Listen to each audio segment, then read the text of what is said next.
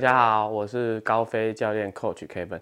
我们今天要教大家，往往在练一场或是在下场的时候，都会做一个很好看的空挥杆。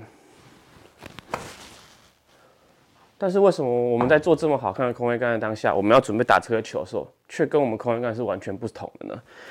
呃，有几个原因，可能当下我们想要用力，哦，可能我们太在意要击球。所以忘记我们在做空挥杆的时候是做的很顺的挥杆动作。我们常常看到学生哦，空挥杆很漂亮，然后我准备打球的时候，他会变得，好像很用力，就跟空挥杆好像完全是不同的动作。那我们今天想要教的大家，可能用一些呃要球啊，来来增加自己的肌肉记忆，而不是一直拿球杆，然后在练一场一直打球。那首先呢，我会让他先。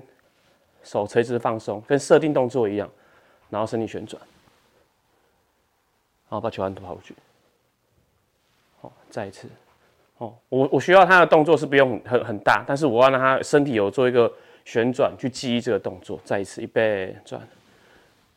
哦，转回去。这个动作呢会帮助我们一个东西，就是我会先唤起我的肌肉，跟自己讲说，我是要旋转去做完这个动作，而不是当下为了击球。而改变了我们要原本设定的动作。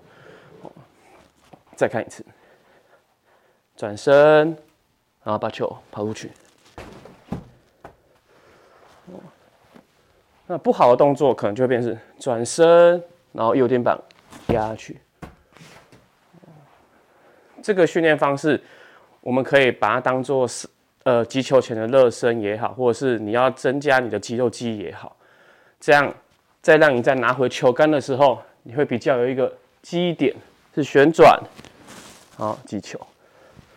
我们来示范一个旋转击球。